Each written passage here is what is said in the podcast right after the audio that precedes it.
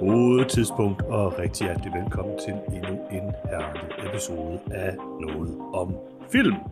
Øh, det er første gang i lang tid, jeg er med, synes jeg. Mhm. Øhm, ja, altså, hvem ved, altså, hvad er der sket i mellemtiden? Jeg har ikke hørt jeres podcast. Er, altså, har vi stadig en podcast? Er, Ja, er det- blevet, øh, Det kører cancelled eller så godt, Jørgens. Det kører så godt. Okay, ah, det er godt. Ikke nogen kontroversielle udtalelser eller noget? Nej, jeg tror, det er det bedste, det nogensinde har været, faktisk. Okay, det er godt. Jamen, så er det godt, jeg, jeg er tilbage igen, fordi øh, jeg er aldrig kontroversiel, så det er jo fint nok. Aldrig. Det er jo det. Øhm, I dag der skal vi anmelde en, øh, en film, som øh, jeg har glædet mig rigtig meget til at anmelde, Peter. Mhm. Mm-hmm. Nemlig øh, din øh, yndlingsinstruktørs nyeste film, Paul Thomas Andersons Licorice Pizza. Ja. Og øh, det bliver godt, tænker jeg. Eller det bliver i hvert fald... Altså, vi, vi gør det i hvert fald. Det, vi gør det. Godt. Men øhm, vi skal jo starte et sted, Peter. Vi skal selvfølgelig starte med nogle dejlige, dejlige trailers, eller herlige trailers, som jeg plejer at sige. Mhm. Mm-hmm. Og øh, hvilke trailers jeg har fundet, mens jeg lå med min søn i armen og prøvede at få ham til at sove, med en telefon i den anden hånd, kunne ikke rigtig se noget på skærmen og bare valgte ud for nogle thumbnails. Ah, super. Øhm, vi skal starte med at snakke om A Man Called Otto. Ja. Øh, baseret på en bog, jeg absolut ikke har læst, øh, nemlig øh, En mand kaldet Ove, tror jeg nok, den hedder. Hmm. Øh, altså, den der bog lød super lam, så jeg gad ikke læse den. Den er sikkert god, men øh, hvad ved jeg. Øh, Thomas Hanks er en øh, sur gammel mand, øh, som øh, ikke kan lide dyr og mennesker, og så er der nogen, der flytter ind ved siden af ham, og så kan han måske godt lide mennesker alligevel, hvem ved. Peter, hvad synes du om traileren til A Man Called Otto? Jeg synes, du er pisse kedelig ud. Okay. Back to you. Jamen, øh, det jeg bad mest mærke i, det var, at øh, jeg synes simpelthen ikke... Altså, jeg kan godt huske, jeg har set nogle billeder fra den der, en mand kaldet Uwe, eller hvad den hedder. Jeg er ret sikker Øhm. på, at jeg måske anmeldte den for os i tekstform på et Ja, tidspunkt. det kan sagtens være. Jeg tror, den er sikkert god. Alle kan godt lide den der ting, og alle den der film og den der bog og sådan noget. Så øh, whatever. Jeg synes bare, at manden han ser lidt ældre ud end Tom Hanks, men jeg kan godt se, at det er ikke meningen, at han skal være mere end 57, så det er måske fint nok. Øh, Jeg synes faktisk, Tom Hanks så, var, gjorde det rimelig overbevisende som, hvad kan man sige, en ældre herre her. Hans, hans udtryk, hans, øh, hans holdning Ja, ja, og sådan. altså. Han er jo selv- han ældre det. inden karakteren, kan man Ja, sige, ja, i men, men, men han sælger looket godt. Altså, Han er bare, øh, jeg synes, han ser lidt for pæn ud, måske. Han kunne se sådan lidt mere disheveled. Øh, men altså, det tror er jeg nu også ikke lidt er det der centralt for karakter. det. Nej, nej, det, det er sikkert rigtigt. Altså, jeg tror, at... Øh, jeg synes sådan set, den så... Altså, jeg har ikke lyst til at se den her film, don't get me wrong, men... Mm-hmm. Øhm, og den så lidt kedelig ud, men den så meget sådan kompetent ud. Jeg tror da sådan set, historien er sikkert rørende, hvis man gider sætte sig ned og se den. Det gider jeg bare absolut ikke, Peter. Jeg synes vildt, det lignede en film, som ingen interessante aspekter har overhovedet. Altså, det, du har ret i, den ser ikke som sådan inkompetent ud, men der er intet ved den, der vækker nogen som helst begejstring i mig. Altså, den På lignede lidt måde. En... øh, Jeg synes, det, altså, den er instrueret af ham fyren, der har instrueret blandt andet World War C og uh, Quantum of Solace og Mhm. mm-hmm. øhm, To film, der famously ikke er særlig godt instrueret.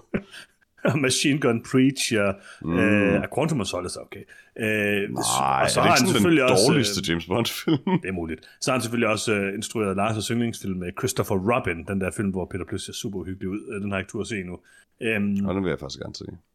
Øh, altså, jeg ved ikke, jeg synes bare, at øh, A Man Called Otto lignede sådan en super deprimerende udgave af Grown Ups, og det øh, tænker jeg ikke er den største Hvordan, ros. hvad i alverden ved det her fik dig til at tænke på Grown Up, John? Jamen, der er et eller andet sådan klinisk... Altså, har du set Grown Ups før? Nå, den ser billig ud og dårligt lys Nej, live den ser og billig ud. og Sådan. den ser sådan...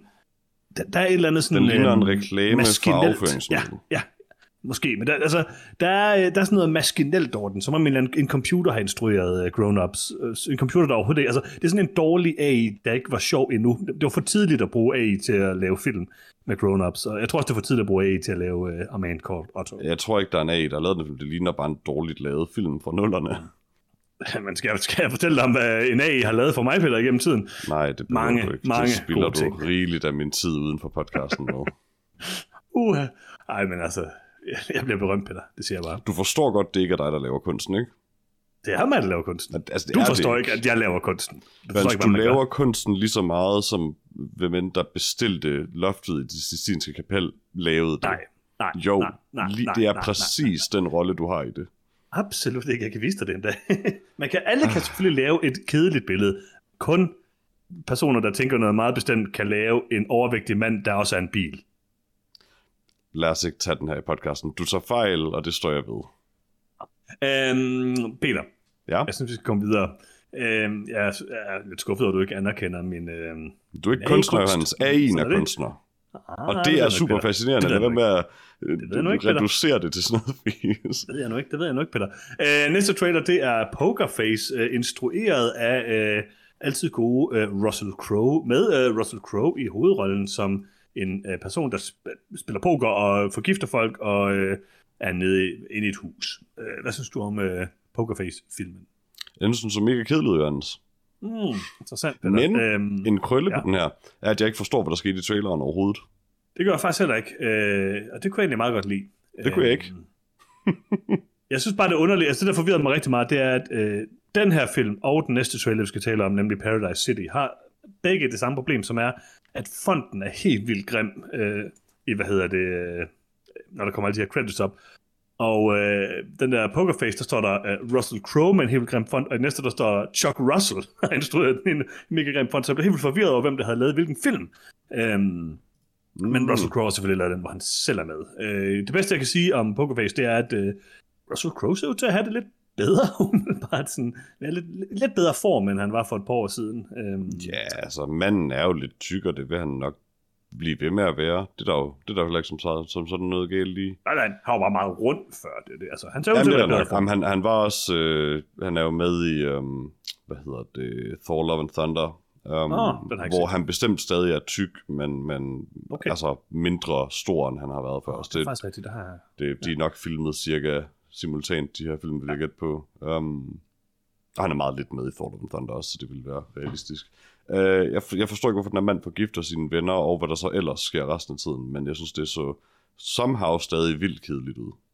Altså, det så ikke rigtig ud, som om de blev så sure over det. Nej, de tog det rigtig pænt. Ja, det vil jeg sige. Der var en, der lige havde sit Rassa, han trist øjeblik, hvor han bare var sådan, jeg har ikke ja. lyst til at dø, og det var sådan stemningsmæssigt lidt mærkeligt. Ja. Um, men uh, Han Rissa, eller Rassa, eller hvad siger man? Rizza, En af hans venner. Rissa, ja, det er rigtigt, ja. ja. Han så ud til at have det fint med det, altså. Liam Hemsworth tog det også pænt. Altså, han, han så ud til at have det mere end fint, men han var sådan glad for det, åbenbart. Jeg Liam ikke. Hemsworth så ud, som om han var blevet forgiftet, inden de satte sig ned overhovedet. Altså. Det gjorde han virkelig. Han lignede en blanding af Liam Hemsworth og ham der, du siger, ligner mig, Daniel Brühl i den der mærkelige, øh, hvad hedder det, øh, Cloverfield i rummet film, The Cloverfield Paradox. Øhm, Han ligner også bare, han har fået alt for meget sol hen over en alt for lang periode, og nu falder hans hud bare af. Altså, de prøvede at gøre lidt det samme, som da de øh, prøvede at lave øh, Chris Hemsworth til en nørd i den der hacker-film, han var med i Black Hat.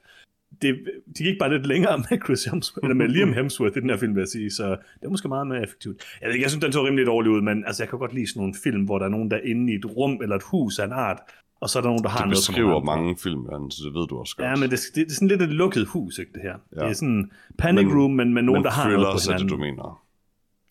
Hvor Ja. nogen har noget på hinanden. ikke? Ja, ja, en thriller, ja. ja, lige præcis. Og det kan jeg Ja. godt lide. Er der noget galt med det, Peter? Nej, det, det er bare en thriller. En- Ja, hvor nogen har noget på hinanden. Det, det er en thriller, ja. det er da ikke sikkert, at man lige nødvendigvis... Jeg kan nævne tusind thrillers, hvor nogen ikke har noget på nogen. Nævn en. Øhm, Seven? Okay, der har de lidt. Ja. Okay, okay, okay. Jeg prøver lige igen. Jeg prøver lige igen. Øhm, The Usual Suspects? Er du sikker på det, Jørgens? Ikke helt. Øh... Lad mig lige tænke mig om. Øhm... Det er grundlaget for genren, Det vender jeg lige tilbage med, Peter. at nogen ved noget, andre ikke ved, og det er tryggende. Mm. Det er Chavy. Der er han forvirret. Ja, husk det, Chevy. Han kan se frem i tiden. Så har han selvfølgelig også noget på nogen, han kan se sådan... Ja, okay. Mhm. Mm-hmm. Måske har han lidt noget på nogen. Øh, hvem ved, Peter? Øh, jeg synes ikke, det er vigtigt øh, i den her sammenhæng, øh, selvom det var mig, der bragte det på banen.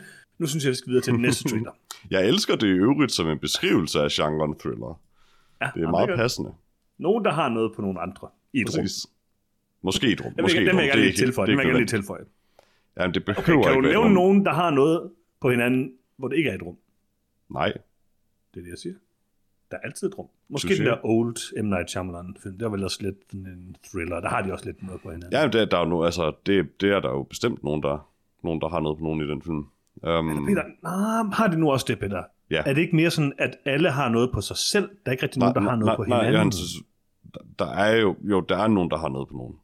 Sådan lidt. Men alligevel, der er også en genre, hvor nogen har noget på sig selv. Devil for eksempel, det er en thriller i en elevator.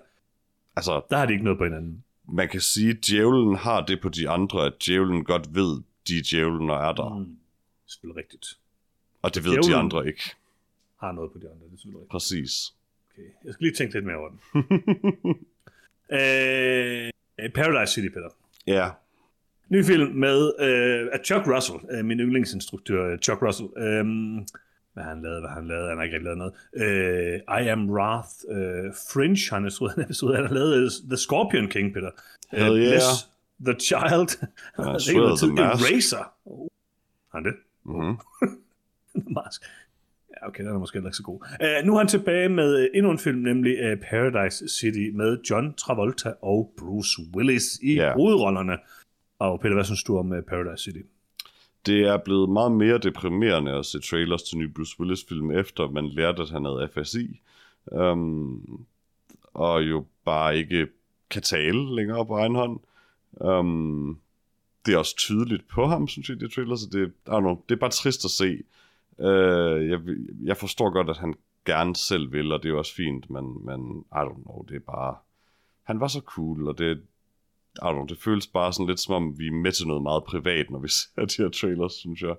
Um, som bare er for skue. Uh, jeg synes dog altid, det er fedt at se uh, John Travolta, siden han accepterede at være skaldet. Um, fordi han, han har et godt skaldet look. Um, Men det var også derfor, jeg tog den her trailer, Peter, fordi thumbnailet er kun Paradise Ja, ja. Så jeg anede ikke, at Bruce Willis var med i den. Nej, totally, Jeg synes det- også, det var lidt deprimerende, da jeg så den. Men det her, det er jo åbenbart den sidste film, øhm, som øh, Bruce Willis lavede, før han øh, øh, pensionerede, er blevet pensioneret. Og øh, det er du ret i, det kan man jo godt se, men øh, jeg ved ikke, altså, det er jo meget, øh, efter hvad jeg har forstået, så er det sådan noget med, at de har lavet den her film på sådan ekstremt kort tid, og det er jo igen en af de her klassiske late Bruce Willis film, hvor at, øh, hvor de har fået en masse andre med til at lave sådan actionscenerne, fordi han bare ikke er der så meget, det kan man godt forstå. Men øh, det, det skaber også bare sådan en lidt underlig film. Det virker som om Steven Dorff ligesom laver det meste action i den. Øh, og måske John Travolta en lille smule. Den ser ikke god ud. Nej, altså... Det, det, det, det er jo ikke, fordi det lignede en god film til at starte med, hvis man fjernede Bruce Willis, men den kunne da sikkert være mildt underholdende. Om ikke andet, så bare fordi jeg sådan set altså, har en vis forkærlighed for John Travolta Ja, ja, i action thrillers. Um, sådan, også lidt no joke. Altså, han kan et eller andet den genre. Um, men mm, ja, det er bare surt det der med, at når man kører en hel film op omkring det her med, at oh, Bruce Willis er med, men vi- vi ved jo bare, at han er nok med i et par minutter af filmen. Så Ja, ja. alt andet lige, så kommer det nok også bare til at influere rimelig negativt på filmens plot, at den her super centrale karakter figurerer så lidt i den, som man kan gætte sig til, at han gør, for det, var, det har været tilfældet med så mange af de her film. Ja. Um, Altså, øh, øh, den er vist blevet... Øh, altså, det der ligesom har været ideen med den her film, er jo, at, øh, at Bruce Willis og John Travolta skal spille over for hinanden for første gang siden Pulp Fiction. mm-hmm. Og øhm, det er bare lidt ærgerligt, at den her film skal gøre det. Jeg kan også se, at øh, de har optaget, at de har lavet den her film på to uger øh, mm. i Hawaii. Det er måske ikke så lang tid at lave en film. Øh, Ej, men nogle genrer kan du jo godt øh, skyde meget komprimeret i virkeligheden. ja, ja, det er selvfølgelig også rigtigt. Men, øh, Men det er tydeligvis også en forholdsvis low-budget film jo. Det, er- det, det er jo i og for sig også okay med den genre. Jo. Det kan den godt overleve, synes jeg. Um, jeg er ikke interesseret, må jeg sige, Peter. Ja, det er jeg heller ikke. Øh, men, men jeg, know, jeg, jeg vil være mere tilgivende over for den, bare fordi det er en genre, der altid kan være lidt underholdende at se, øh, hvis ikke det var for den her underlige Bruce Willis cameo, som, ja, yeah, I don't know, just makes mm. me sad. Altså, jeg elsker jo 90'er thrillers, men det er jo ikke helt det, han laver. Altså, han er, det er ham, der laver øh, Nightmare on Elm Street 3, som faktisk er en ret god Nightmare on Elm Street-film, så vidt jeg husker. Dream Warriors. Mm. Øhm, han har lavet nogle sådan rimelig klassiske ting, når man sådan ligesom kigger efter The Blob og ja, The Mask, som du sagde, Peter. Så han, der er et eller andet sådan uh, sweet 90'er slash 0'er ting, som jeg godt kan lide ved det her. Men altså, Jeg synes, synes faktisk ikke, det er translater ind i det her, af hvad vi har nej, set. det gør det ikke rigtigt. Det gør det nemlig ikke rigtigt. Så øh, ærgerligt, men øhm, ja, sådan det.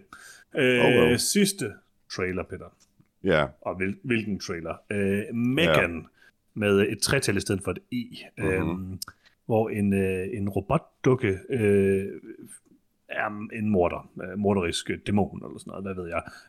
Øh, en robotdukke skal øh, passe på en pige, og øh, hun passer måske lidt for godt på pigen, lad os bare sige sådan. Hvad synes du om traileren til øh, Megan?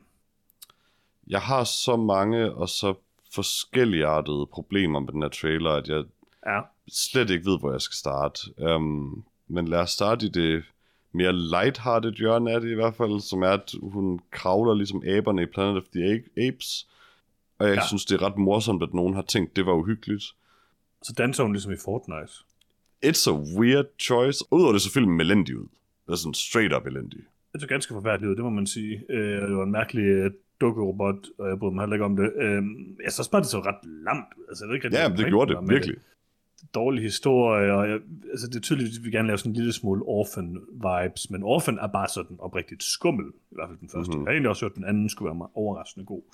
Øhm, og det her, det, øh, det var jeg 100% off-board på. Det ligner virkelig sådan noget øh, algoritme-horror af værste, værste skuffe. Ja. Yeah. Øhm, Du synes ikke, det var uhyggeligt, da dukken løb på alle fire? det synes jeg absolut ikke. Det så, Noget, det som vidderligt bare er mere ineffektivt, når man har en menneskelig Ja. fysiologi. Ej, det er, man kan sammen vel øh, fire lemmer, man kan løbe med på jorden. Ja, man er bare ikke bygget til det overhovedet. Jeg tror, chimpanser, de har sådan omkring 3% kropsfedt, fordi de har sådan en gen, der gør, at de ikke kan, at de sådan, øh, ikke, ikke kan lagre fedt på samme måde som Det er mennesker. buff as hell. De æder også hinanden nogle gange bare for sjov, Det er rigtigt. for at etablere Altså, dominans. Sådan en skaldet chimpanse, de, den ser altså fucked ud. det Alle, alle chimpanser ser sygt skræmmende ud. Chimpanser er ja. terrifying væsener. Vil du, øh, hvis du fik muligheden for det, Peter, vil du så øh, bytte din fysik ud med en chimpanse? Er det sådan chimpanse. neck down, eller det hele? Altså er det Øh, mit ansigt down. også? Du har stadig dit ansigt. Du har Neck stadig down? dit ansigt. Hmm. Hvor kan jeg sådan rejse mig helt op, eller er det ubehageligt for mig? Det kan du ikke. Du, du kan være dig ligesom en chimpanse. Du kan godt, men du vrælter sådan lidt rundt, ikke? Ja, ja, ja lige, når, sådan som de gør, når de går på to ben. Ja, ja, lige præcis. Amen. Vent, Altså, har jeg pels Ja. eller ikke en pels?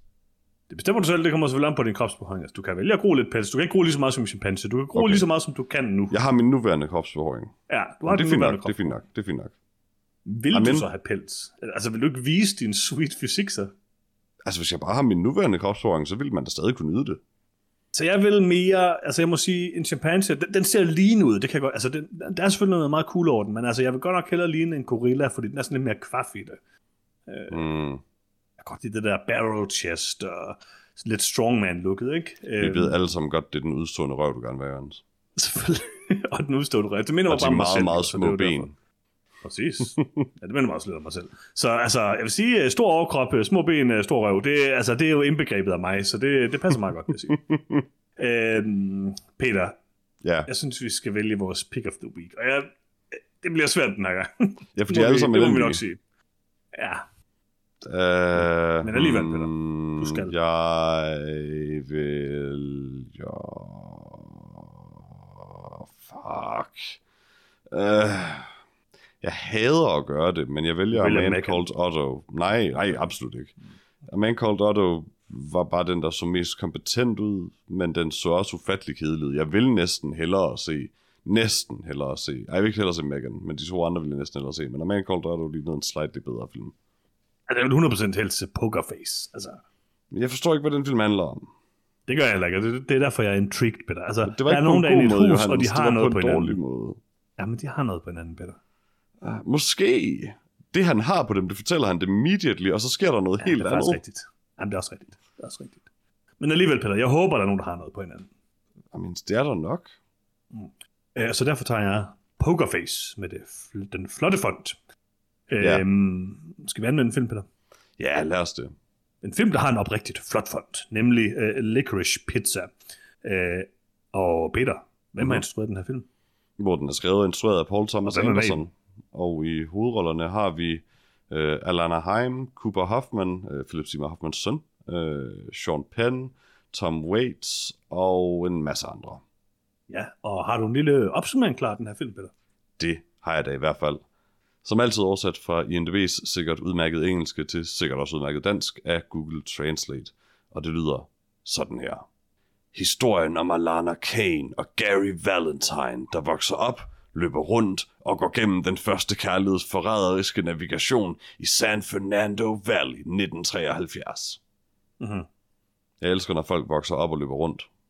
Det, ja, altså, det, det var sådan, jeg gjorde, da jeg var ung i hvert fald. Mm-hmm. Øhm, nå, Peter. Ja. Hvad synes du? Altså, det her det er jo din yndlingsinstruktør. Du elsker Paul Thomas Anderson. Din yndlingsfilm yeah. er uh, There Will Be Blood. Altså, jeg elsker Paul Thomas Anderson. Mm-hmm. Uh, du har sagt det mange gange. Uh, jeg tror også, det er den eneste af hans film, du sådan rigtig kan lide, det ikke? Eller, ej, Nej, du kan godt lide altså, det andre, ikke? det er den af hans yndlingsfilm, eller det er den af hans film, der er min absolute yndlingsfilm af alle film. Men øh, jeg kan sådan set godt lide rigtig mange af hans film. Ja. Uh, altså, jeg elsker jo også uh, uh, Paul Thomas Anderson. Og, uh, og jeg synes også, at uh, There Be Blood er en af hans bedste. Jeg, jeg svinger jo lidt lige nu, at det er jo Punch Drunk Love, jeg er forelsket i. Men altså, han, altså, det er svært at finde en instruktør, der har en mere tight uh, filmografi. End, Han har ikke rigtig lavet en dårlig film. Anderson.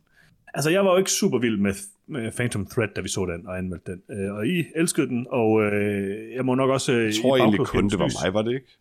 Nej, jeg tror også, Lars elskede den, så vidt Mm. jeg husker. Jeg, jeg var i hvert fald ikke sådan 100% solgt på den, Nej. men jeg, jeg kan se... Øh, jeg kan respektere den mere på afstand, vil jeg sige, og det er en super god film. Øhm, Licorice Pizza. Pizza. Hvad synes du om den, Peter? Um, jeg tror faktisk, det her det kommer til at være en af de Paul Thomas Anderson film, jeg mindst bryder mig om. Um, Okay. Jeg synes, det er lidt svært, fordi jeg synes ikke som sådan, den er dårlig. Um, ligesom alle Paul Thomas Anderson film, så altså, oser den stil og stemning, øh, og den nailer virkelig den her æstetik, eller den her tid. Um, god casting, bare en, en masse sjove karakterer, gode replikker, gode tilbagevendende ting øh, hele vejen igennem. Det er sådan en rigtig god ramme for en film. Mit, mit primære problem med den, og igen, det er ikke fordi, jeg synes, den er dårlig, men mit primære problem med den er, at jeg ikke synes, den historie, der foregår i filmen, er gribende nok til, at det kan bære mig igennem dens 2 timer og 13 minutter øh, lange runtime, hvilket ikke er så galt, men den er bare meget, meget langsomt paced, og det er den også helt sikkert med vilje. Øhm, der er noget næsten sådan tranceagtigt over filmen, men det er bare ikke så spændende at the end of the day, synes jeg, desværre. Øhm, jeg tror, jeg har det sådan lidt omvendt. At, altså, jeg tror, det her det ender måske med at være en af mine yndlings Paul Thomas Anderson-film. Mm-hmm. Øhm, jeg synes, den er sådan ret uh, umiddelbar på en måde. Altså, hvor et, jeg elsker alle hans film, og sådan en som Magnolia er sådan super meget for meget på en eller anden måde. Det tror jeg også, han selv har sagt. Øh, altså, den god. prøver at være... Den, den er, jeg, jeg elsker Magnolia, men den er meget ekstrem. Ikke? Den prøver at være den her fuldstændig storslåede, øh, kaleidoskopiske oplevelse. Ikke? Øhm, Mhm. There Will Be Blood er ek- sådan meget ekstrem i sin brutalitet, i sin hårdhed og alle de her ting. Mm-hmm. Øhm, og Punch Drunk Love er en meget sådan intens, rørende film på en eller anden måde. Altså, hans film er meget ekstrem, og den her den er sådan, måske lidt mere laid back på en eller anden måde. Øh, og det kan jeg faktisk rigtig godt lide. Øh, jeg synes, der var mange elementer fra hans andre film øh, i den. Jeg synes, der er meget øh, Punch Drunk Love. Jeg synes, der er meget Boogie Nights selvfølgelig. Øh, måske mest af alt Boogie Nights på en eller anden måde. Øh, og Inherent Vice, selvom den er ret sær, så, øh, så er der også ret meget den i den.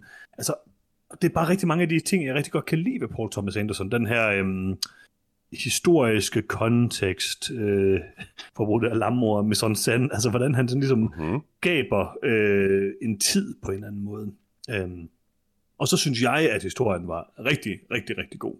Øhm, meget, meget, meget rørende kærlighedshistorie, og med en lidt øh, problematisk kærlig- kærlighedshistorie måske. Ja. Øhm, hvis man sådan øh, vendte øh, omvendt foretegnet. Det kunne jeg ikke helt slippe, og det er, sådan lidt, det, det er faktisk lidt det problem, jeg har med filmen. Det er sådan lidt, der er nogle ting i den, som bare sådan er lidt underlige, sådan lidt nærmest ubehagelige. Altså, det Ja. er bare super mærkeligt, at han er 15 år, og hun er 25. Eller Øh. 28, som hun også siger på et tidspunkt. Jeg vil ikke, øh, jeg vil ikke hoppe ind i det med det samme, fordi jeg vil gerne have, Mm. give, lige give anmeldelsen lov at være rar lidt.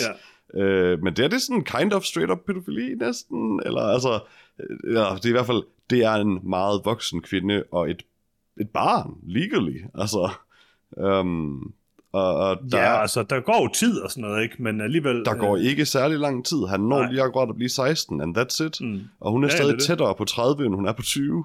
ja, Um, det er ret ekstremt, ikke? Altså, Og- det, det blev bare ikke gået den anden vej. Mit problem med det er, at det er fuldkommen unødvendigt for filmen, at det er så drastisk. Altså, jeg er med på, at det er en del af det, men sådan, well, jeg kan ellers godt forstå det der, om de må ikke, men de vil gerne, men det er også lidt fucked up. Øh, sådan, så selv det filmen gerne vil bruge det til, er lidt ulækkert. Um, eller usmageligt, eller hvad man skal sige. men derudover, sådan, hun kunne bare have været lige akkurat voksen, og så fordi han var straight up 15, ville det stadig have tracket. Um, man ville stadig godt kunne forstå, hvorfor hun strugglede lidt med det. Um, Det er i hvert fald meget ekstremt, må man sige. Jamen det er også helt det med, at sådan, det er en historie om første kærlighed. Jamen det er det for Gary Valentine, men hvorfor er det det for den her 28-årige kvinde? Ja, altså det er sådan også, for eksempel, jeg havde lidt svært ved i starten, indtil de ligesom, jeg tror også, det er det der er meningen, det, det er svært i starten helt at decifrere, hvem, altså, selvfølgelig er hende, øhm, øh, Alana Haim, jo bare sådan, altså, hun er ældre end Cooper Hoffman mm-hmm. er i virkeligheden, ikke? Og det kan man selvfølgelig godt se, men det er lidt svært at placere dem sådan aldersmæssigt lige i den første scene. Øh, og man skal lige finde ud af, hvad det er for et setup, hvad er det egentlig, de laver der, hvad er det hendes rolle, er det hvad hans rolle er. Altså, de kunne, de kunne jo godt have været sådan noget tættere på hinanden Hun aldersmæssigt. kunne der. sagtens have spillet yngre, og han kunne sagtens have spillet lidt ældre også, hvis det endelig skulle være. Men hun kunne, hun kunne sagtens, altså, jeg kunne sagtens købe hende som, som i start 20'erne i en film. Altså det, og der er masser af ting, man kan gøre for det alligevel også rent mm. altså, teknisk. Um, altså for fanden, The Irishman findes. Det er måske ikke det mest vellykkede eksempel, men altså, der er masser af ting, man kan gøre, hvis man virkelig vil have en bestemt skuespiller i en Men rolle. ja, altså, det- altså det, var, det var jo tydeligvis den her historie, han gerne ville fortælle. Det, det er jo en historie, Det, sådan, det jeg synes er på... en lille smule trist, at, at det var det, han gerne ville. Ja, jamen altså, det er jeg heller ikke uenig med dig i. Øh, det er også derfor, jeg synes, altså, det er underligt. Jeg synes ikke, at filmen i sig selv nødvendigvis gør noget undervejs, som er sådan utræret, grotesk. Eller sådan. Den er jo ikke, den er jo ikke sådan ulækker omkring Nej, det, nej, sige. det- men tingen er ulækker på hinanden, eller ikke er ulækker, er også et underligt ord, men altså, ting er underlige, ikke? Altså, Ja. det er underligt, der er så stor aldersforskel på dem, og det er det bare, og det er noget, man sidder og tænker over hele vejen igennem, det gør jeg i hvert fald, og, øh, og det, det andet, der er, det er jo det der med øh, hele den der japanske accent-ting, Øhm, Nå, det, det, det, det synes jeg er okay, fordi han er joken. Altså, han er altså, idioten i den. Det er joken, og det er måske også sådan, øhm, det placerer det også i en bestemt tid og sådan noget. Øh, det, Ja, det er det, det om synes jeg også var nemmere at acceptere, fordi på det er bare en kommercialiseret racisme, lige præcis. altså. Det, men det her det er bare en meget indgroet del af narrativet, og det synes jeg er jeg ved ikke, om- altså, jeg, jeg har lidt svært ved at finde ud af, om jeg synes, det er problematisk, eller ikke problematisk, eller hvad det er. Det er i hvert fald underligt, øh, at the end of the day. Hvis man lige sådan, men hvis man skralder væk fra det og siger sådan, altså, altså det er jo også virkeligheden nogle gange, og øh, der er også nogen, der møder hinanden, en, når de er unge, og så venter til de bliver ældre, blah, blah, blah. altså, det kan selvfølgelig godt ske. Hvis man så kigger på det, så må man sige, altså, det er jo en, altså, det er en ret smuk kærlighedshistorie på en eller anden måde. Der ligger bare hele tiden den der ting og nære i baghovedet. Mm-hmm. Men det er sådan plottet i det. Hvis man kigger på sådan filmen i sig selv, altså den er ekstremt flot skudt, synes jeg. Det er alle hans film. Øhm, Ja, ja, det er den bestemt. Fantastisk soundtrack, og virkelig, virkelig, virkelig gode skuespilpræstationer øh, igen, synes jeg. Altså, jeg synes, Alana Haim, som jo er kendt fra det her band Haim, øhm, mm-hmm og som er personlige, øh, altså hele den her Haim-familie er åbenbart personlige venner med Paul Thomas Anderson. Ja, Paul Thomas Øh, Anderson øh, har instrueret alle deres musikvideoer også. Ja, lige præcis. Og øh, Cooper Hoffman og er selvfølgelig, øh, som du sagde, Philip Seymour Hoffmans søn, og Mhm. mm-hmm. også ven af Paul Thomas Anderson. Så det er jo sådan en familieting, ikke? Altså, rigtig, altså hendes familie er også den rigtige familie, og sådan noget, altså Ja, ja, ja. hendes rigtige familie.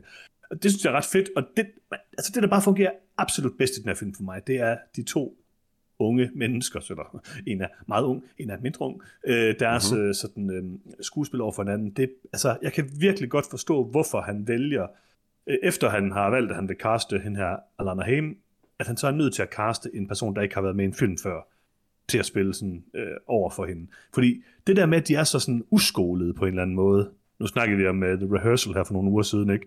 Men ham Mhm. er den her virkelig, virkelig, virkelig dygtige børneskuespiller, som bare sådan er super ultraskolet, ikke? Øhm, Jeg, og det er vil det sådan, gætte på, at Cooper Hoffman er skolet. øh, man har ikke været med i nogen film før i hvert fald. Nej, nej, fald men det er jo, fordi han er ung, altså. Øhm, ja, ja, altså det er muligt, han er Altså, blevet hvis, skolet. hvis og sådan Philip Seymour Hoffmans det søn har givet udtryk for at ville være, skuesp- og ville være skuespiller, så har han helt sikkert fået skoling. Jo, jo, selvfølgelig. Men altså alligevel, det jeg siger er bare, du kan mærke, at der, der er en eller anden autenticitet i den måde, de spiller på, som man bare ikke finder særlig tit øh, mm. Med skuespillere. Og det, altså, det er jo sådan en underlig ting med, sådan, det er jo ikke rigtigt sådan øh, non-actors, øh, som nogle film gør brug af, men, men det er heller ikke rigtige actors på en eller anden måde. Det er i hvert fald sådan nogle, der er meget sådan Og tidligt de i er bare stadie. mindre berømte i hvert fald. Ja, ja, og jeg, altså, så- jeg tror, at den her film virkelig kommer til at katapultere dem op i, øh, i alle mulige andre film, øh, for jeg synes, de spiller fremragende. Mm-hmm. Og så er der bare et utal af gode skuespillere med i filmen, ikke? Øhm, Ja, altså hele castet er godt, som sagt også. Um, altså min, min, min, mine problemer med filmen er virkelig bare det der med, at A, jeg synes ikke, den er super spændende, og B, det er virkelig svært for mig at føle mm. for den her romance, når jeg sådan fundamentalt synes, den er en lille smule for uroligende. Ja, altså det, det er jeg sådan set øh, også øh, enig med dig i, og det er også derfor, jeg ikke, altså, jeg ved ikke rigtig, hvordan jeg vil sådan se tilbage på den. Da jeg sad og så den, og når jeg sådan, mit hoved accepterede den der ting, ikke, så synes jeg virkelig, det var en af de bedste på Thomas Anderson-film. Men når jeg så tænker over det, så, så er der sådan en eller anden barriere i det, kan man sige. Øhm, Ja, yeah, for mig der blev den barriere sat op, sat op med det samme, de præsenterede det præmis, og den kom aldrig ned. Altså, jeg, jeg, jeg, har meget, jeg kan ikke acceptere, altså, jeg kan ikke acceptere det her som værende, hvad man siger, normal eller sund adfærd personligt. Um, det, det, det virker utilpasset på en eller anden måde, som, som jeg ikke synes er... Det er ikke, det, igen, det er ikke fordi, sådan nogen er monstre eller noget. Det, det er bare svært for mig at føle, at det her er det bedste, de her to mennesker kan gøre lige nu i deres liv. Um, fordi igen, han er 15 og lige starten af 16, og hun er tættere på 30 end ja, 20. jeg synes altså. bare stadigvæk, altså i hvert fald så må man sige, det, det, det er jo rigtigt nok, når man ser det på den måde. Altså jeg, jeg synes, det har nogle narrative, øh, hvad kan man sige, um, pointer. Altså der er en pointe med, at det er sådan, som det er. Altså det er jo helt tydeligt, at den her, at ideen er det her med, at han opfører sig voksen, og hun opfører sig som et barn, ikke? Men i virkeligheden er deres aldersmæssige øh, forhold anderledes. Og det synes jeg, der er ret interesseret, eller ret interessant øhm, lavet. Øhm, så, så jeg synes, der er, altså det, han bruger det til noget. Det er jo ikke sådan, at han bare gør det uden nogen grund. Altså, han opfører sig som et barn, der prøver at opføre sig voksent. Ja, altså, det der, han opfører, altså Han står på, på mange måder, med, mange, med, en, med en sådan benzindunk sammen med sine venner. Og sådan, altså, Jo, han er det er en 100% blanding, et ikke? Altså, barn. Han vil bare gerne være voksen. Det, det, Ja, lige præcis. Og hun er en voksen, der ikke kan blive voksen. Eller hvad kan man Ja, sige. ja. Altså. Og øh, jeg synes, der er noget i det på en eller anden måde. Og altså, det er jo en meget, det er jo en sober øh, film på en eller anden måde, der bare har en meget atypisk, øh, eller bare, som har en meget atypisk aldersmæssig relation mellem to mennesker, ikke? Mm. Øhm, det, det er svært at lægge fra sig. Altså, det, det, det er noget, der, der sidder i baghovedet, når man ser den, helt klart. Eller i hele hovedet for mig. Altså, nej, men altså, det, Ja, ja, det, ja, det, jeg virkelig, forstår, hvad altså, jeg, jeg kan bare ikke, øh, jeg, jeg, jeg kan ikke hæppe på det simpelthen bare. Det, det igen, det er ikke for, som sådan at pass judgment eller noget. Det, det, altså, for mig er det meget langt fra noget, jeg kunne forestille mig i, øh, havne i på nogen som helst måde, så det er bare, Mm. I know, det, det, det føles bare weird, altså, altså at sidde og se det, synes jeg. Ja, jeg synes, Øhm, um, det er altid det Og der det med kan jeg bare ikke komme at- ud over. jeg synes også, at sådan, især øh, i, i denne tid, øh, hvor vi er kommet noget videre som øh, menneskehed, kan man sige, med mange ting, ikke? Så, så er man også bare nødt til at sådan... Altså en, en ting er sådan, om man må øh, sige noget om alle mulige forskellige ting. Det er jo, hvad det er. Men det der med sådan, i forhold til sådan hele kønsspørgsmålet, hvordan ville det være, hvis man vendte det om? Det, det, Om det, det havde man ikke kunnet, og det er problematisk også. ja, det, det, synes jeg, man det, er det, nødt til det at samme, tænke du over i ser hvert i fald. alle de her sager med, med, med læger, for eksempel, der indleder forhold med deres unge studerende, at når det er en kvindelig underviser, så er, der, så er det bestemt ikke den samme respons, som hvis det er en mandlig underviser og en, kvindelig, og en ung kvindelig elev. Præcis, og, altså, og det er der faktisk nogen, der har berørt øh, øh, ret interessant. Der er sådan en bog, som, øh, jeg kan ikke huske, hvad den anden hedder, den hedder en bynavn, øh, Mhm. som jeg læste, som, som er super sådan ubehagelig og voldsom og sådan noget, som netop lige præcis fortæller den historie, men i den meget, altså den allermest brutale form, kan man sige, hvor man virkelig, øh, altså hvor de framer personen som en pædofil, som personen jo er, øh, i stedet for sådan at romantisere det der øh, forhold med en, en ældre kvinde og en, øh, en ung, eller et barn, ikke? altså en, en ung mm. dreng. Øhm, og det, det kan man sagtens lave nogle øh, super interessante ting med. Det synes jeg ikke rigtig, den, altså, det gør den jo ikke, den her film overhovedet. Til gengæld er den sådan, altså, meget super, og det ved jeg ikke rigtig, om er en redningskrans for den. Det tror jeg, den, den prøver på. Det, altså, det, føles super som om, det føles som om, at den er sober på den der måde, hvor den bare prøver at være forsigtig. Og alene Ja. det, synes jeg næsten er en... Jeg ved ikke, om det er ikke værre, men du ved, det fortæller mig, at nogen har siddet der og godt vidst, at det her det måske ikke var verdens bedste idé. Det er i hvert fald en kontroversiel idé. Det kan man jo det kan man jo ikke komme udenom, kan man sige. Nej, Øhm. jeg, jeg synes ikke, den gør noget meningsfuldt med det, som, som helt kan, altså, ja, justify noget, der bare om ikke andet er ufatteligt distraherende øh, i filmen. Nej, altså, det er også lidt der, hvor jeg... Det er det, jeg har lidt svært ved at finde ud af, om jeg synes, at den gør nok med det til, at det er værdifuldt, kan man sige. Og Ja, fordi- jeg tror jeg også, jeg ender med at være der, hvor du er, altså hvor jeg siger, det, det gør den nok ikke. Altså, den gør nogle ting, øhm, men jeg synes heller ikke, at... Altså, det kunne have været en, en fin film, hvis han var 19, og hun var 22 eller sådan noget. Ja, honestly, hvis det han selvfølgelig 16, hvis han USA, 16, så det jo en anden ting. 20, altså, det var, han kunne også have været 16, hun var 20, og så er der stadig den der, om han er for ung og sådan noget, sådan, men de er i det mindste sådan udviklingsmæssigt meget tættere på hinanden. Ja. Øh, hvad hedder det, altså sådan rent mentalt og emotionelt på en eller anden måde. Mm. Um, altså igen, det er, ikke, det er virkelig ikke for at demonisere noget sådan ved den her, altså ved Alana-karakteren, men du ved, det, det føles bare en ane, det føles bare som, som en usund situation at være i, at man ikke kan være romantisk involveret med folk på sin egen alder, men kan med en 15-årig i den alder. Ja. Enig. Um, altså det, det er... Og, og karakteren selv Ja. reflekterer endda over det undervejs filmen. Der bliver bare lige sådan... Ingen andre karakterer reagerer på det nogensinde. Mm. Um, men I don't know, altså igen, det er ikke fordi, jeg synes, det er på den måde, som sådan er modbydeligt, og det, altså, som du selv siger, det er sådan en super film. Um, og, og det er også stadig en god film. Um, jeg, jeg har svært ved at give karakter til det, fordi jeg synes på den ene side irriterer det der mig rigtig meget. Uh, og på den anden side er det stadig en god film. Altså, jeg synes, det er en super fremragende film, som jeg sad og havde en lidt underlig smag i munden, mens jeg så. Øhm, Mhm. mm-hmm. Men jeg må dog sige, at jeg synes, det var en fremragende film, og jeg synes, at, at det var en, øh, en rørende film, og en intens film, og en til tider sjov film og sådan noget, men, men, men den er det jo bare, hvor man, altså den er der i de øjeblikke, hvor man sådan måske, jeg ved ikke, man kan sige, glemmer, hvad den egentlig handler om, eller, eller ikke lige tænker helt mm. så meget over det, eller et eller andet. Altså, der er et eller andet sådan i baghovedet, der, der er lidt sært ved det, det må jeg sige. Og det er lidt sjovt, for Paul Thomas Anderson har aldrig, sådan, som jeg lige husker det, rigtig berørt noget super kontroversielt. Altså sådan, jo, men altså Scientology og The Master var selvfølgelig en kontroversiel film på nogen måder, men ikke på sådan en måde. som- Nogen, nogen synes jo, Boogie Nights er kontroversiel også. Ja, men det er den, altså det ved jeg ikke, den handler jo om, en, altså, om noget, der fandt sted, kan man sige, på mange måder. Ja, Øh, Er han jo Som- ikke også helt vildt ung, karakteren i Boogie Nights? øh, Er altså, det ikke en del af tingen, at han faktisk sådan, ikke helt er 18 i starten, eller sådan et eller andet? Jeg kan ikke huske, øh, jo, han er nok ikke, jo jo, men det, det er han vist ikke, men det tror jeg, han er, når han sådan begynder at lave det. Jeg kan ikke helt huske det, men i hvert fald så er det er jo baseret på, altså Dirk Diggler er jo baseret Nå, på know. John Holmes, og jeg ved ikke rigtig, jeg tror John Holmes var gammel nok. Ja, jeg tror, John Holmes var voksen. Det tror jeg også, at det var. Men det er rigtig nok, altså, Der er faktisk lidt starter med, at han sådan er noget- i high school. Ja, noget der, er, ja. der er noget line med det der, det barnlige, det på eller måde. Ja, Det, det er der. I don't, det Ja. er faktisk måske en lille bitte smule bekymrende.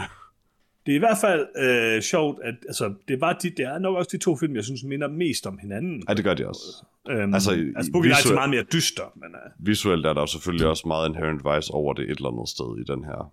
Um, men, men Ja, det er der, men Inherent Vice er bare så helt, sær, helt, helt altså. andet. ja, ja. Det er noget helt andet jo. Det er jo også, det er jo sådan, mm. kan man sige, bunden af samfundet på en eller anden måde, hvor det her jo er mere glamourøst i en eller anden forstand.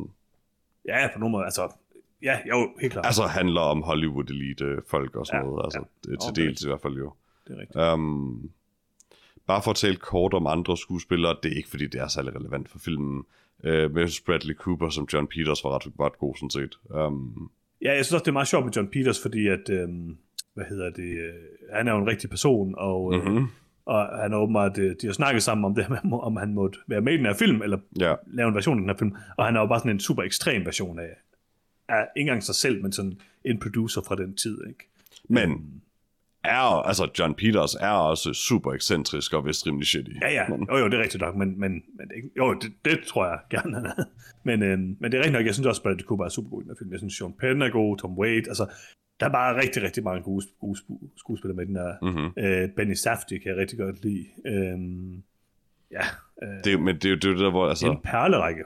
det er jo super små roller, så det er jo på en eller anden måde næsten Ja, ja. inconsequential for filmen, men, men det er med til også at holde den øh, nogenlunde underholdende igennem sine no, lidt sløvere ja. perioder, at den lige kan smide sådan nogle små side characters med store skuespillere ind. Altså, Men Jeg synes i hvert fald, at uanset øh, narrativet og sådan noget, altså Alana Haim og Cooper Hoffman er, har kæmpe potentiale, sige. ja, de er fremragende, helt sikkert.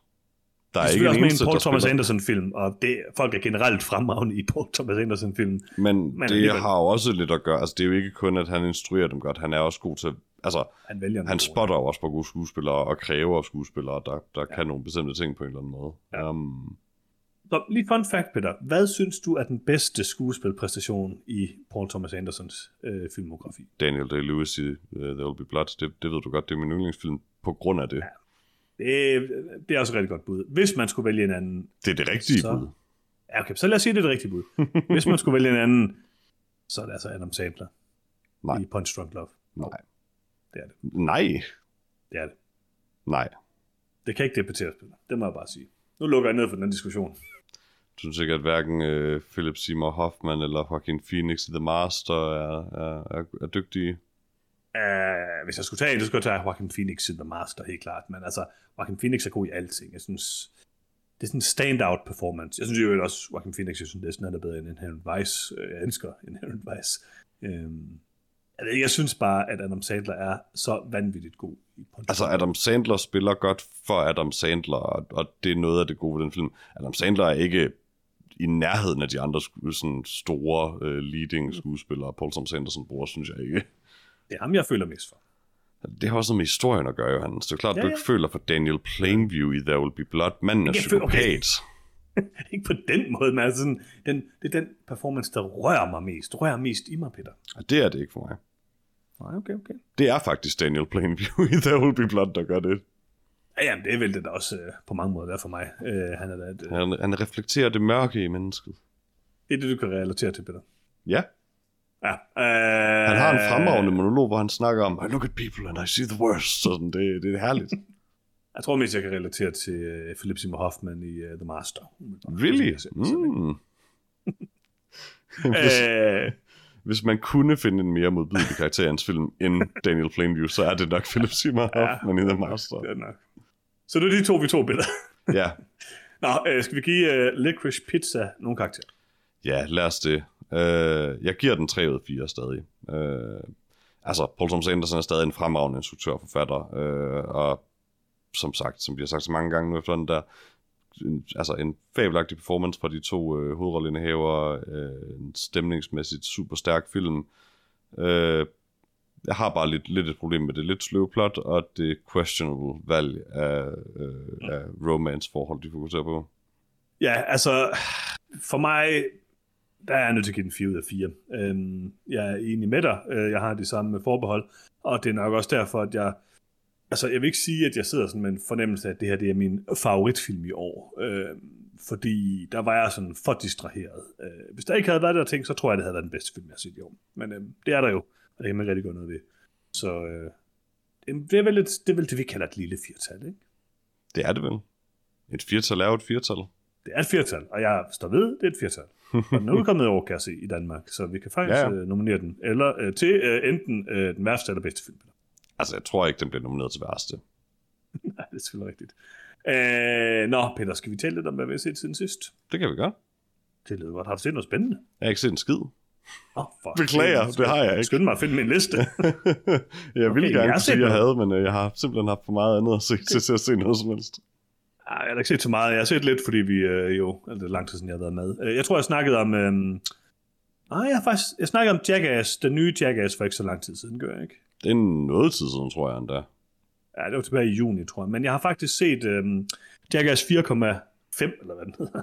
Øh, 4,5. Det er så længe Øhm. siden, du har snakket om, du har set den, ja, at der er nået at komme en ny release af den. Øh, ja, eller der kommer den... Jamen, den tror jeg faktisk kom næsten med det samme. Den, er, den var på Netflix, den her øhm, mm. En halv øh, version. Og der er jo sådan en af dem... Altså, det er der altid af hans film. Øhm, eller de her film. Mm-hmm. Øh, sådan en ekstra en. Og nogle gange er det jo nærmest de bedste film, fordi de er typisk sådan lidt mere...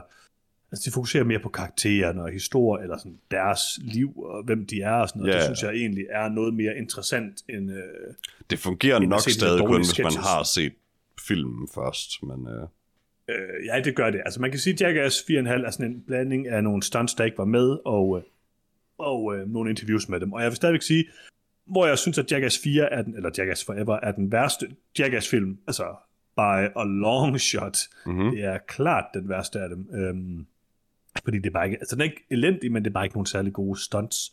mm. Der er et par, der er rigtig gode, og de bliver sådan trukket super langt ud. Så vil jeg sige, at øh, Jackass 4,5 er sådan nem at se, har et par okay stunts, og bare det der med, at der er noget sådan menneskeligt i det. Det gør altså bare rigtig, rigtig meget for Jackass, det må man bare sige. Altså det er lidt det, de mangler i Jackass Forever. Det der med, at de står og snakker, det der med, at man lærer, hvem de er. Især de nogle af de nye. Altså, der er, Mm.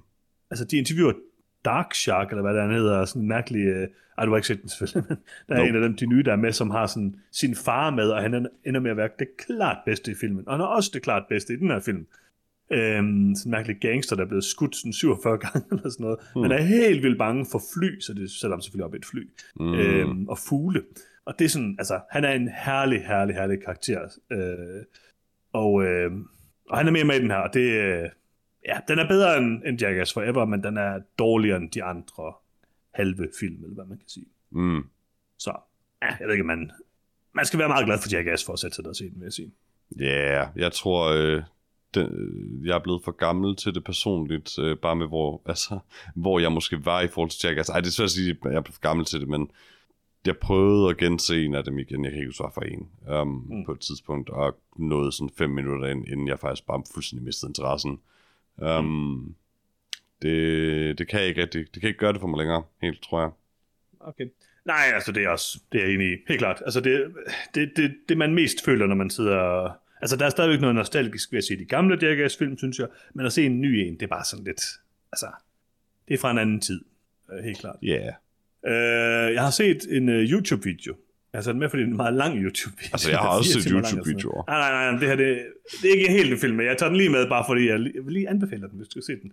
Kender du den kanal, der hedder Some More News? nej. Nå, det er sådan en øh, nyhedskanal øh, på en lidt sjov måde, men sådan en, en hvor de ligesom øh, især øh, tager et meget kritisk øh, kig på den amerikanske højrefløj og sådan noget. Og det er, det er de ret gode til, og de er ret detaljerede, de her ting. Øh, øh. Og de har lavet en øh, video, øh, der hedder A Brief Look at Jordan Peterson, som var fire timer, og som nej. virkelig sådan deep diver på øh, Jordan Peterson, og hvorfor hans sådan... Øh, ja, både Rise, men også det skifte, han har taget her på det sidste, er super problematisk. Øhm, og øh, det er faktisk en virkelig, virkelig øh, vellykket dokumentar, eller hvad kan man sige, om Jordan Peterson. Øh, hvor de virkelig går ind og arbejder med hans sådan, udgangspunkt, og øh, hvad han Hans siger der. fuldstændig ødelagte psyke. Ja, lige præcis. Og det er jo altså... Øh, og faktisk er den meget sådan sober, fordi at de kunne jo godt bruge sådan en time på at sidde og gøre grin med, at han græder i alle interviews, han er med Ja, i man behøver ikke rigtig gøre andet end bare fucked. vise Jordan Peterson for at gøre grin med ham. Nej, men det er jo ikke, altså, men det her, det er sådan en, altså jeg synes faktisk, selvom at der jo er, er elementer af sådan noget satire eller late night halløj i den her YouTube-kanal, så, så synes jeg faktisk, de er ret sobre omkring det, og de, det er mest bare sådan en virkelig scathing kritik af Jordan Peterson, og det han gør, bevidst og ubevidst. Øh, Jamen, det skal det nemlig også være, fordi altså, på trods Ja, ja. af, at han tydeligvis er- en mand, der er faldet fra hinanden også, så gør han stadig enormt meget skade. Øh, Ja, lige præcis. Og øh, jeg kan virkelig anbefale den. Jeg synes, den er meget, meget vellykket, og jeg så alle fire timer over et stykke tid selvfølgelig. Nice. Øhm, Ja, den kunne jeg faktisk også altså, godt tænke mig at se. Altså, på trods af, at jeg ikke bryder mig om at se noget om Jordan Peterson, så kunne jeg godt tænke mig at se en proper dokumentar om ham. Fordi Ja, han er jeg så synes egentlig, absurd. Altså, altså.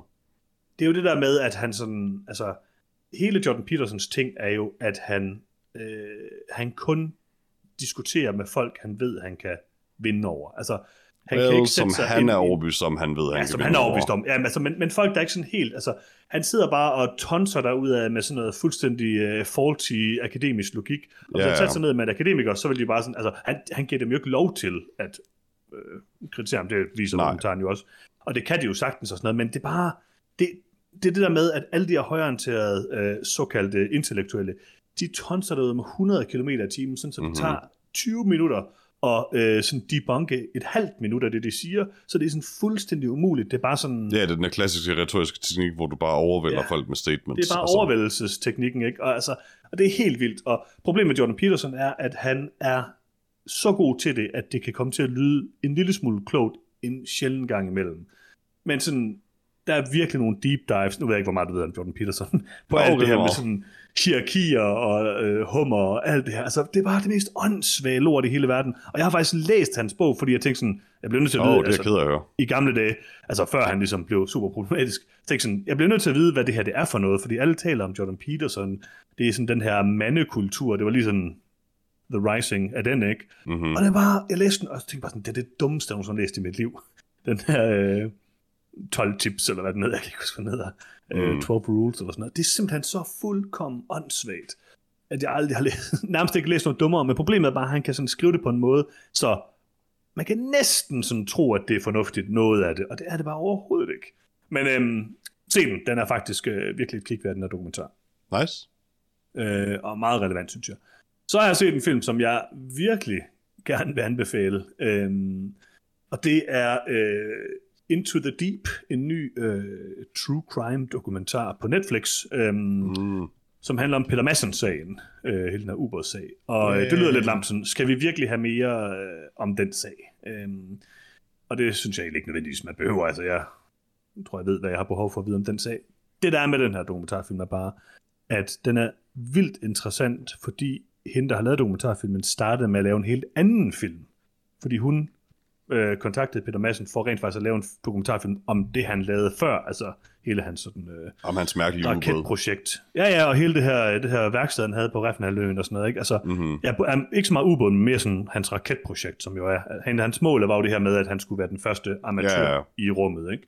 Øhm, så hun starter med at filme ham og alle sådan ting, så filmen kan sådan krydskotte, eller krydsklippe mellem, at den starter med at vise sådan lige præcis der, hvor øh, ubåden kommer op, og alle de her folk fra det her værksted, som hun jo kender personligt, står nede på kajen og sådan ikke ved, hvad der foregår. De aner jo ikke, hvad der foregår på det tidspunkt, vel? Mm. Øhm, og så siger den så øh, 10 måneder tidligere. Altså så går den så tilbage og viser det. Så den krydsklipper hele tiden imellem de her ting, sådan, hvad der sker, hvad de finder ud af, der er sket, til de finder ud af, at han rent faktisk har gjort de her forfærdelige ting.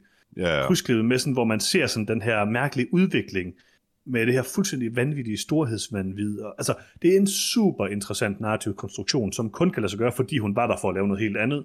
Ja. Øhm, og jeg synes faktisk, den er vildt vellykket. Den er også meget øh, sober på en eller anden måde. Øhm, den dvæler overhovedet ikke ved øhm, sådan de brutale aspekter. Nej. Og øh, altså som film er det bare en, et meget interessant håndværk, og, øh, og det er jo bare en vildt speciel sag. Altså, øhm, det, det, den sidste scene, øh, jeg vil ikke sådan afsløre det, men Jamen, så er det det er fordi der er sådan er en kæmpe twist. Jeg vil bare sige, der er sådan et, en, et sidste ting i filmen, som har sådan The Jinx-agtige kvaliteter. Øhm, Mhm. Altså på sådan en øh, ubehagelig, sådan hørte jeg lige den her person sige det her måde. Det er, Mhm. mm-hmm. det er ret vildt. Så øhm, jeg kan varmt anbefale Into the Deep. Cool. Og jeg har set to ting mere. Alright. skal nok gøre det hurtigt, fordi jeg har snakket om det. Jeg har set uh, Men, Ja. som vi jo skulle anmelde, så blev jeg syg. Øh, ja, vi anmeldte den stadig. I anmeldte den stadigvæk. Øhm, og I elskede den. Øh, Det gjorde vi. jeg elsker Annihilation. Øhm, og jeg elsker bogen og alle de her ting og sådan noget. Og jeg ved ikke helt, om jeg elsker Ex Machina. Altså, den er sådan lidt, øh, lidt mere tynd, end jeg tror, den tror, den er. Og jeg har det måske lidt sådan med mænd også. Jeg synes, den er rigtig flot. Jeg synes, den er ret vellykket på ret mange måder. Udover, at det er en horrorfilm, der på ingen måder er uhyggelig. Øhm, den er, Det er helt uenig. Creeping. Den er lidt creepy en gang imellem, synes jeg. Øh, men den er ikke uhyggelig. Det er uhyggeligt, ja. Ja, altså, den, den- den er creepy. Jeg synes ikke, den er specielt skræmmende. Men altså, den er rimelig velfungerende på rigtig mange måder. Det, jeg synes, man måske kan overveje, om er lidt mærkeligt, det er, at altså, den er i hvert fald blevet- den er jo blevet kritiseret meget for sådan at være øh, øh, en kvindes øh, øh, oplevelse af traume fortalt af en mand. Og øh, det har jeg intet problem med i udgangspunktet. Mm-hmm. Jeg Mhm. synes bare, når jeg ser mænd, så sad jeg hele tiden med sådan en bismag af, at det er en film, der har en kvinde i hovedrollen, hvor at vi overhovedet ikke fokuserer på kvinden og hendes oplevelser, men kun på manden og mændene. Og det synes jeg var lidt sådan underligt. Øh, Og det er jo fordi, den handler om mænd. Det, det, ja, det, det gør den jo, og det, det gør den jo sidste ende. Det gør den jo sidste ende. Ja, jamen, den handler om mænd, men den handler om, øh, men den handler ikke om, altså, den tager en kvinde, en traumatiseret kvinde som hovedperson, men bruger hende ikke rigtigt til noget. Ja, det er jeg ikke, det er jeg ikke enig i.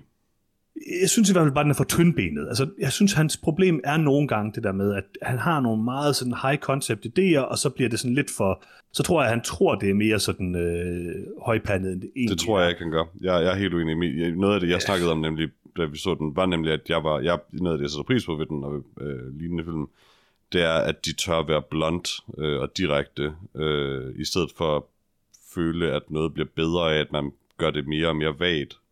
Um, Ja, altså- Det synes jeg ikke på nogen som helst måde ophøjer noget.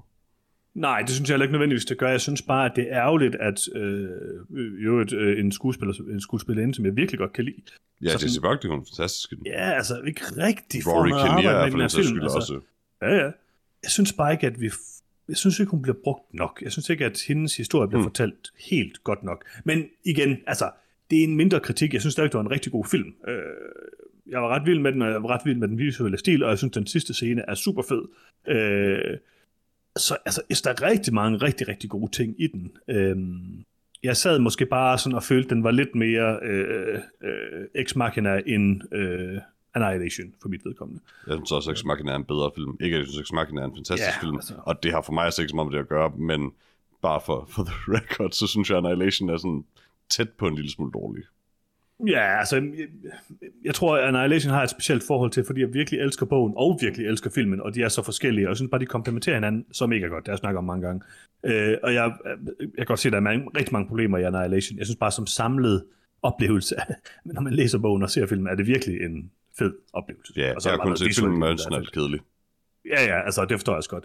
Jeg, jeg synes, den er rigtig god, øh, men jeg havde måske forventet mig en lille bit smule mere af den. Og jeg synes, at det er lidt ærgerligt, at uh, Jesse Buckley ikke, øh, ikke får mere. Jeg synes, Jesse Buckley er fantastisk i den. Jeg, Jeg synes også, hun er fantastisk i den. Jeg synes bare ikke, de uddyber hendes karakter nok. Det er nok mere det. Altså, de fokuserer meget på, øh, på mandens rolle det. det er jo også det, den, den, den fortæller en historie om de mænd, man som kvinde møder.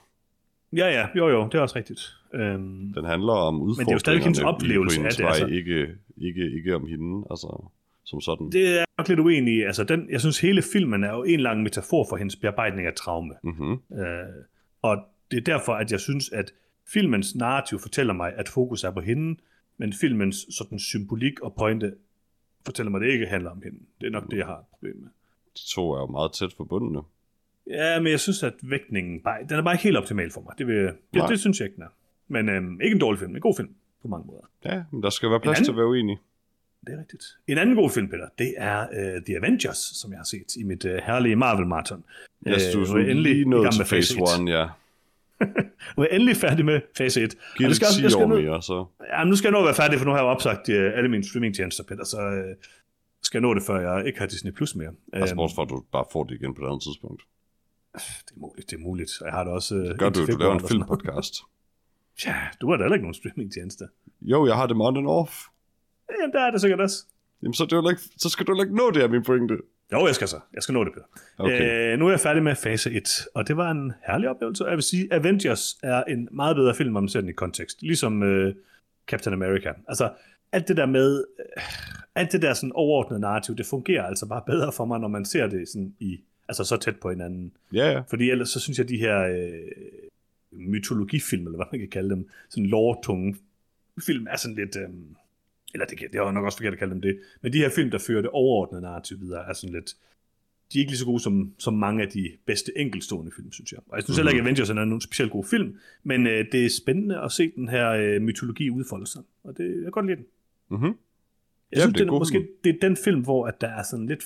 Det er nok den, hvor der er sådan flest altså, øh, sådan fejlslagende forsøg på humor af de tidlige Marvel-film. Og det tror jeg har lige så meget at gøre med, at den også er ved at være lidt gammel nu, jo.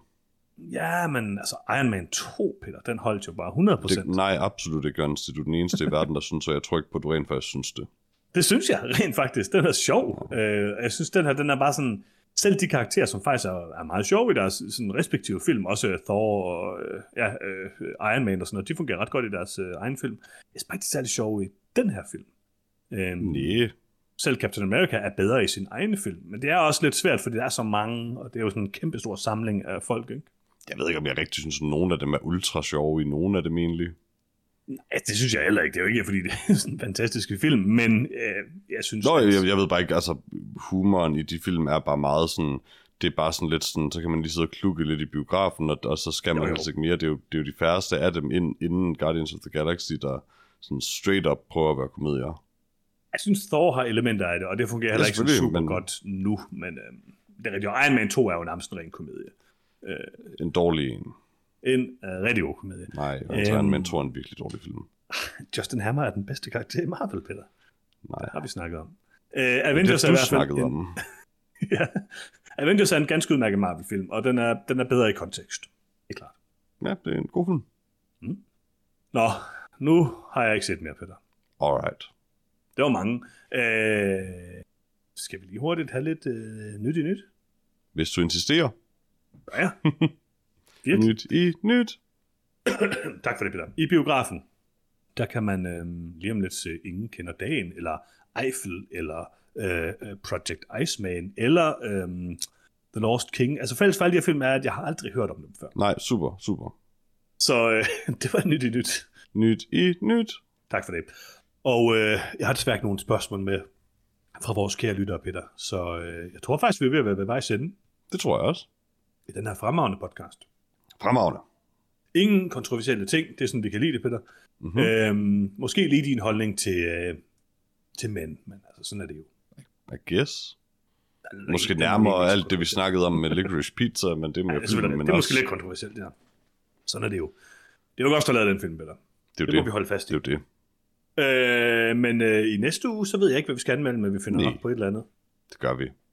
Og husk, at Så du kan øh, Husk, at du kan finde os Ja. på nogetomfilm.com eller på facebook.com slash nogetomfilm, eller du kan skrive til os på nogetomfilm.gmail.com, hvis du har et spørgsmål til os. Og så kan det være, at det en dag kommer med i podcasten. Måske. Hvem, man ved Måske. aldrig. Um, og øh, selvfølgelig hør podcasten der, hvor du allerede hører den. Subscribe, hvis du ikke allerede har gjort det.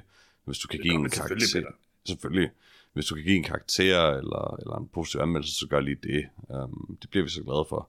Men det vigtigste, du kan gøre, kære lytter, efter du har gjort alle de andre ting der, det er at dele podcasten.